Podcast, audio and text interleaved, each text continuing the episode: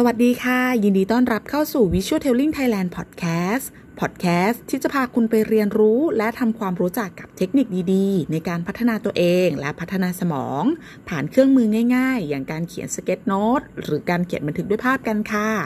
ดำเนินรายการโดยเป้เองค่ะ รูเป้ปียนันตันติพงวณิชนักวิทยาศาสตร์การแพทย์ ตรวจคลื่นไฟฟ้าสมอง และโรคจากการนอนหลับ รวมถึงเป็นวิทยากรและนักเขียน ด้านการจดบันทึกด้วยภาพค่ะนอกจากช่องทางพอดแคสต์นี้แล้วนะคะ เพื่อนๆยังสามารถติดตาม Visual Tailing Thailand ได้จากช่องทางอื่นๆ เพื่อเข้าไปดูและดาวน์โหลดงานเขียนสเก็ตโน้ต How to สวยๆ ช่องทางอื่นๆ ได้ทั้งจาก Facebook Instagram TikTok แล้วก็บล็อกดิบค่ะ สำหรับวันนี้เป้มีเทคนิคดีๆ อะไรมาฝาก ตามไปฟังกันเลยค่ะสำหรับ EP นี้นะคะ เป้จะมาพูดเกี่ยวกับหัวข้อ การระบายความรู้สึกทำให้แก้ไขปัญหาได้ดีขึ้น เฮ้ย พอเราฟังหัวข้อหรือว่าอ่านหัวข้อใช่ไหมคะ เราก็จะรู้สึกว่า เฮ้ย มันจริงเหรอนะคะ ต้องบอกก่อนนะคะว่า หัวข้อนี้นะคะ เป้ได้มาจากการอ่านหนังสือนะคะ The Power of Output นะคะของนายแพทย์คาบาสวาชิองนะคะ เป็นนักจิตวิทยาชาวญี่ปุ่นนะคะโดยเนื้อหาเนอะมันเป็นแบบนี้ค่ะเเราเคยมีความรู้สึกว่าเฮ้ยอึดอัดจังเลย เสียใจจังเลย หรือว่าแบบไม่สบายอกไม่สบายใจจังเลยแล้วหาทางออกไม่ได้ไหมคะ เป้จะบอกว่าเป้เป็นคนหนึ่งเลยเนาะที่แบบว่า เป็นคนที่เฮ้ยถ้ามีปัญหาเนี่ยจะชอบแก้ไขด้วยตัวเอง จะไม่ชอบบอกใครนะคะ เพราะว่าเออรู้สึกว่ามันจะไปรบกวนเขาหรือเปล่า มันจะแบบเอ้ยเขาไม่อยากฟังหรอกหรือว่าเฮ้ยเราไม่อยากจะเล่าเรื่องแบบน่าอายหรือว่าแบบเอ้ยอะไรที่เป็นความทุกข์ไปสู่คนอื่นอะไรอย่างเงี้เนาะทำให้หลาย ๆ ครั้งเนี่ยค่ะ เราจะต้องจมอยู่กับความรู้สึกที่แบบเฮ้ยมันไม่สบายอกไม่สบายใจ หรือความรู้สึกอัดอั้น ไปค่อนข้างยาวนานเหมือนกันนะ จนกว่าจะแบบเอ้ยแก้ไขปัญหาได้ได้หมดอะไรอย่างเงี้ยเนาะแต่ทีนี้ค่ะหลังจากได้มาอ่านหนังสือเล่มนี้นะคะในหัวข้อนี้เนาะเกี่ยวกับเฮ้ยการพูดระบายความรู้สึกเนี่ย มันจะช่วยให้เราสามารถเห็นทางออกของปัญหา หรือว่าแก้ไขปัญหาได้ดีขึ้นนะคะ มันมาจากการที่เอ้ยคุณหมอคาบาซาวะ ชิองเนี่ยนะคะ ที่เขาเป็นนักจิตแพทย์เนี่ยเขา episode นี้นะคะ เป้จะมาพูดกันในหัวข้อการระบายความรู้สึกทำให้สามารถแก้ไขปัญหาได้ดีขึ้น เฮ้ยหลาย ๆ คนฟังแล้วจะแบบเออรู้สึกว่าเฮ้ยมันจริงเหรอ แก้การไปพูดแพล่มให้คนอื่นฟังเนี่ยนะ แกมันจะไปช่วยทำให้เอ่อการแก้ไขปัญหาได้ดีขึ้นได้ยังไงนะคะ ก็ต้องบอกอย่างนี้ค่ะ เป้เนาะเป็นคนหนึ่งนะคะที่เวลาเกิดปัญหาเนาะหรือว่าเฮ้ยมีความรู้สึกอัดอั้นตันใจอะไรนะคะเราจะไม่ค่อยระบายความรู้สึกให้ใครฟัง เพราะมีความรู้สึกว่า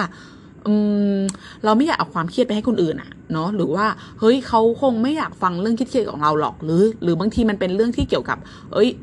เล่าไปแล้วมันจะเสียเชิงเป้าวาอะไรอย่างเงี้ยเนาะก็เลยแบบเฮ้ยไม่อยากจะเล่าให้ใครฟังเนาะแล้วก็เอ่อที่ทำเนียมที่ตามตามมาเนาะก็คือ เอ้ย พอเราไม่พูดนะคะมันก็จะรู้สึกอึดอัดในใจเนาะรู้สึกแบบเฮ้ยเครียดจังเลยทำไมบางคนมาคุยกับเราแล้วเราตวาดกลับไปหรือว่าเฮ้ยเราแสดงท่าทีขึงขังหรือ เครียดออกไปอะไรอย่างเงี้ยเนาะโดยทั่วไปนะเป้ก็จะแบบเฮ้ยเก็บความรู้สึกไว้ในใจนี่แหละนะแล้วก็แบบเครียดเครียดเครียดแล้วก็ค่อย ๆ แก้ไปทีละเปราะทีละเปราะอะไรอย่างเงี้ยนะคะ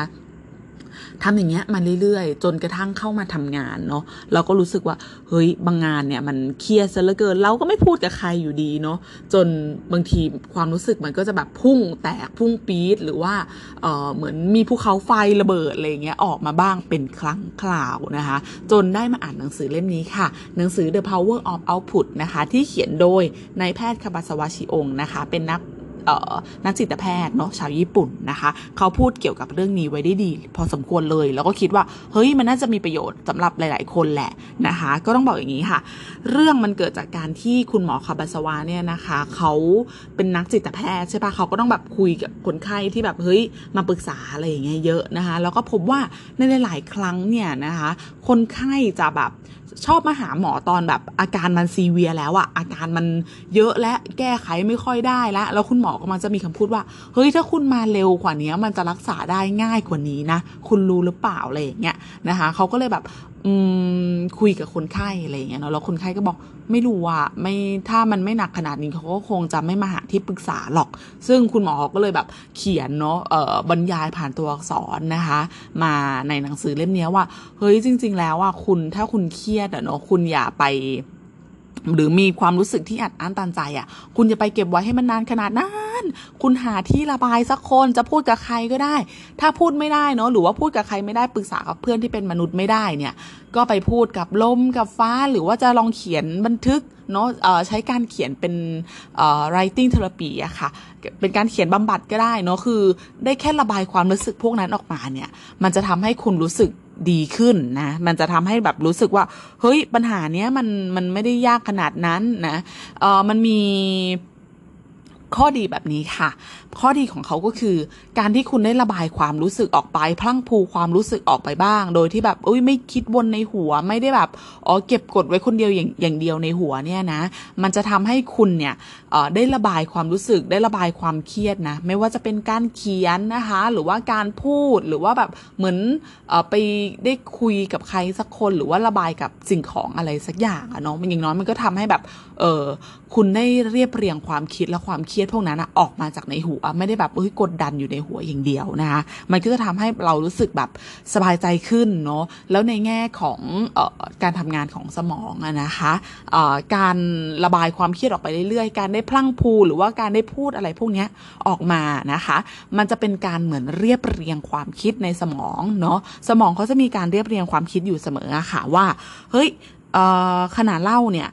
สมองเขาจะประมวลผลเรียบเรียงความคิดนะคะว่าเฮ้ยมันเกิดอะไรขึ้นทำไมมันถึงเป็นแบบนี้เหตุการณ์เป็นแบบนี้หรอ แล้วทำไมมันถึงเป็นแบบนี้ล่ะ แล้วมันทำให้เป็นอะไรล่ะ มันก็จะมีแบบโปรเซสในการแบบเรียบเรียงความคิดที่พรั่งพูออกมาเรื่อยๆนะคะ จนสมองเนี่ยถ้าเขาได้เล่าบ่อยๆเนาะนะคะ เขาก็จะแบบเฮ้ยเริ่มเห็นทางออกได้ว่า เฮ้ยอะไรมันคือที่มาอะไรมันคือเหตุผล อะไรมันคือผลกระทบอะไรอย่างเงี้ยเนาะมันก็ทำให้มีแนวโน้มนะคะ ที่จะเห็นทางออกของปัญหาได้ดีมากขึ้นกว่าการ คิดอยู่คนเดียว คิดวนอยู่คนเดียวทำไมทำไมทำไม ถามตัวเองไปเรื่อยๆนะคะ แต่ว่าไอการเรียบเรียงความรู้สึกมันเป็นเหมือนการเมาส์มอยอะค่ะ มันเป็นการบอกแกเนี่ยมันเป็นอย่างนี้อย่างนี้อย่างนี้นะ อะไรอย่างเงี้ย มันก็จะทำให้แบบเฮ้ยเรารู้สึกว่าเฮ้ยเราได้ปลดปล่อยอารมณ์มาแล้วแหละนะคะ อีกในหนึ่งนะคะ ทีนี้พอความรู้สึกเนี่ยค่ะ ในถูกระบายออกมาเนาะหรือว่ามีความคิดที่เรียบเรียงออกมา มันก็จะเกิดโปรเซสที่ว่า เฮ้ย แล้วถ้ามันเป็นแบบนี้มันจะทำอย่างนี้ไม่ได้แล้วนะ ฉันน่าจะควบคุมสถานการณ์ได้แล้วแหละ เพราะฉันรู้ว่ามันคืออะไร มันจะเกิดความรู้สึกโมเมนต์นี้ออกมาค่ะทำให้แบบเฮ้ยเราสามารถเห็นปัญหา ได้ชัดขึ้นเนาะแล้วก็เห็นทางออกได้ง่ายขึ้นกว่าการแบบคิดวนแต่คำว่าทำไมอยู่ในหัว โดยที่แบบเฮ้ยไม่ได้ระบายให้ใครออกมานะคะแล้วเมื่อเราเล่าเสร็จแล้วเนาะเราก็ยังสบายใจขึ้น อย่างน้อยก็รู้ว่า เฮ้ยมีคนเข้าใจนะ มีคนรับฟังเราอยู่นะ แต่ว่าในหนึ่งถ้าเกิดว่าเฮ้ยเราไม่สามารถระบายกับใครได้จริง ๆนะคะ จะบอกว่าเฮ้ยการเขียนเนี่ยการเขียนบันทึกนะคะหรือว่าเขียนไดอารี่เนี่ยมันไม่ใช่เพียงแต่การแบบเฮ้ยจดบันทึกความเจ็บปวดนะ แต่มันคือช่องทางการระบายช่องทางหนึ่งนะคะมันมีงานวิจัยเนาะเคยไปศึกษากับนักโทษนะคะว่าเฮ้ยนักโทษสองกลุ่มนะคะกลุ่มแรกเนี่ยเครียด กดดันนะคะ แล้วระบายอะไรกับใครไม่ได้เลย นั่งเก็บกดไว้อย่างนั้นแหละกับอีกกลุ่มหนึ่งนะคะ นักโทษที่แบบเฮ้ยมีทูให้เนาะมีเครื่องมือระบายความเครียดให้ก็คือ ดินสอกับปากกาเนาะเราพบว่านักโทษกลุ่มที่2นะคะมีแนวโน้มว่าจะมีสุขภาพจิตที่ดีกว่ากลุ่มแรกนะคะ ทีนี้มันมีงานวิจัยเนาะที่เกี่ยวกับ การทดลองนะคะ เกี่ยวกับการจัดการความเครียดนะคะ แต่เป็นการทดลองในหนูนะคะเปรียบเทียบกันว่าเฮ้ยถ้ามันมีความรู้สึกว่ารู้รู้สึกว่าแก้ไขปัญหาได้ ระบายได้ ควบคุมปัญหาได้นะคะ ความเครียดจะเป็นยังไงแล้วส่งผลกับร่างกายยังไงนะคะ เดี๋ยวเรามาดูการทดลองนี้กันดีกว่านะคะ การทดลองนี้นะคะเขาเป็นการทดลองเกี่ยวกับการจัดการความเครียดนะคะ โดยการใช้กระแสไฟฟ้านะคะช็อตหนูเนาะด้วยความเป็นหนูทดลองนะคะ ไม่ใช่แบบเฮ้ยหนูบ้านทั่วไปอะไรอย่างงี้เนาะเป็นการช็อตหนูนะคะ ด้วยกระแสไฟฟ้า ความถี่เท่า ๆกันนะคะโดยแบ่งแยกหนูที่ทดลองเนี่ยออกเป็น 2 กลุ่มหรือ 2 กรงนะคะ กลุ่มแรกนะคะจะสามารถควบคุมความเครียดได้นะคะ ก็คือจะด้วยด้วยความที่มันมีแบตเตอรี่ใช่ปะที่แบบเฮ้ยช็อตไฟฟ้าของหนูทั้งสองกลุ่มเท่าๆกันความถี่เท่าๆกันระยะเวลาเท่าๆกันอะไรอย่างเงี้ยเนาะะแต่ว่าหนูกลุ่มแรกเนี่ยนะคะ จะมีปุ่มเนาะปุ่มให้หนูอะค่ะเหยียบ แท่นได้เนาะพอเหยียบแท่นปุ๊บนะคะ กระแสไฟฟ้าจะถูกหยุดการปลดปล่อยนะคะ ก็คือกระแสไฟฟ้าจะหยุดอะส่วนกลุ่มที่สองนะคะควบคุมอะไรไม่ได้เลย ยอมยอมให้แบบกระแสไฟฟ้าช็อตไปอย่างนั้นช็อตไปอย่างนั้นแล้วทำอะไรไม่ได้เลยนะคะผลการทดลองนะคะ ออกมาว่าหนูกลุ่มแรกนะคะ ที่แบบเฮ้ยสามารถใช้เท้าเหยียบปุ่มให้มันหยุดช็อตได้เนี่ยนะคะมีสุขภาพจิตและร่างกายดีกว่า หนูกลุ่มที่สองที่แบบเฮ้ยทำอะไรไม่ได้เลยนะคะ ทีนี้เดี๋ยวเรามาพูดกับเกี่ยวกับหนูกลุ่มที่ 2 กันก่อนนะคะว่าเฮ้ยหนูกลุ่มที่2เนี่ยผลการทดลองหลังจากที่ทดลองเสร็จเนี่ยนะคะพบว่าหนูมีความเครียดสะสมมากกว่านะคะเพราะอย่างว่าเนาะมันทำอะไรไม่ได้มันก็มีความเครียดสะสมมาเนาะนะคะก็เป้ว่าเนาะ มันน่าจะคล้ายๆกับคนที่ทำงานหลาย ๆ คนซึ่งเป้เองก็เคยประประสบอยู่ช่วงเวลาและโมเมนต์นี้นะคะก็คือทำอะไรไม่ได้เลยอะทำอะไรไม่ได้จริง ๆ นะคะได้แต่แบบเฮ้ยยอมรับให้มันเป็นไปอะไรอย่างเงี้ยนะคะแล้วด้วยความที่แบบเฮ้ยเราเป็นคนชอบ manage โดยใช่ปะมันก็จะรู้สึกว่าการทำอะไรไม่ได้เนี่ยมันทำให้เครียดสะสมเมตาบอลิซึมเสื่อมนะคะ แล้วก็ ป่วยง่ายขึ้นนะคะ ทั้งหนูทั้งคนเลยนะนะคะ อันนี้ที่ยกตัวอย่างก็คือเป้ก็เคยประสบปัญหาอย่างเงี้ยเนาะนะคะ มันก็จะแบบรู้สึกว่าเฮ้ยร่างกายมันอ่อนแอลงนะคะไม่สบายบ่อยขึ้นอะไรอย่างเงี้ยเนาะส่วนในหนูนะคะก็คือ เกิดแพ้เน่าเปื่อยจากความเครียดนะคะแล้วก็ร่างกายก็อ่อนแอลงอย่างรวดเร็วนะคะ จะบอกว่าที่เขาใช้หนูเนาะเพราะว่าหนูเป็นสัตว์เลี้ยงลูกด้วยนมอะนะคะที่แบบเอ้ยมันง่ายอะมันเพาะพันธุ์ง่ายทดลองง่ายอะไรอย่างเงี้ยนะคะเขาก็เลยเอาหนูทดลองมาทดลองบ่อยๆนะคะการจะมาทดลองกับคนเลยเนาะมันก็ดูจะเป็นการทรมานคนจนเกินไปนะคะไปทรมานหนูดีกว่านะอะ ส่วนหนูกลุ่มที่หนึ่งนะคะก็ถ้าเปรียบเทียบกับมนุษย์นะคะก็คือเป็นคนไข้จิตแพทย์จิตเวชที่มาพบจิตแพทย์นี่แหละนะคะก็คืออสามารถนะคะระบายความอัดอั้น สามารถควบคุมสถานการณ์ได้เนาะก็มีแนวโน้มนะคะว่ากลุ่มเนี้ยจะ